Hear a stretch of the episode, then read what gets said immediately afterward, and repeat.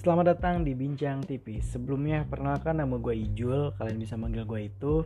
Mungkin podcast ini isinya cuman ya random aja ya. Kalau misalnya gue pengen ngebahas ini ya gue lampiasin di sini, gue ceritain di sini, gue keluh kesahin di sini.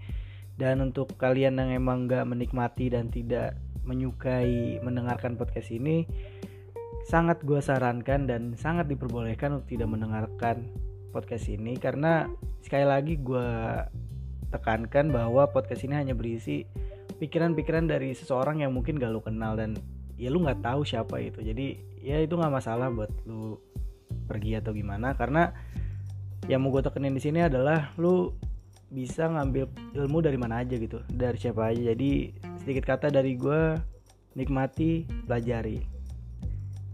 Enjoy ya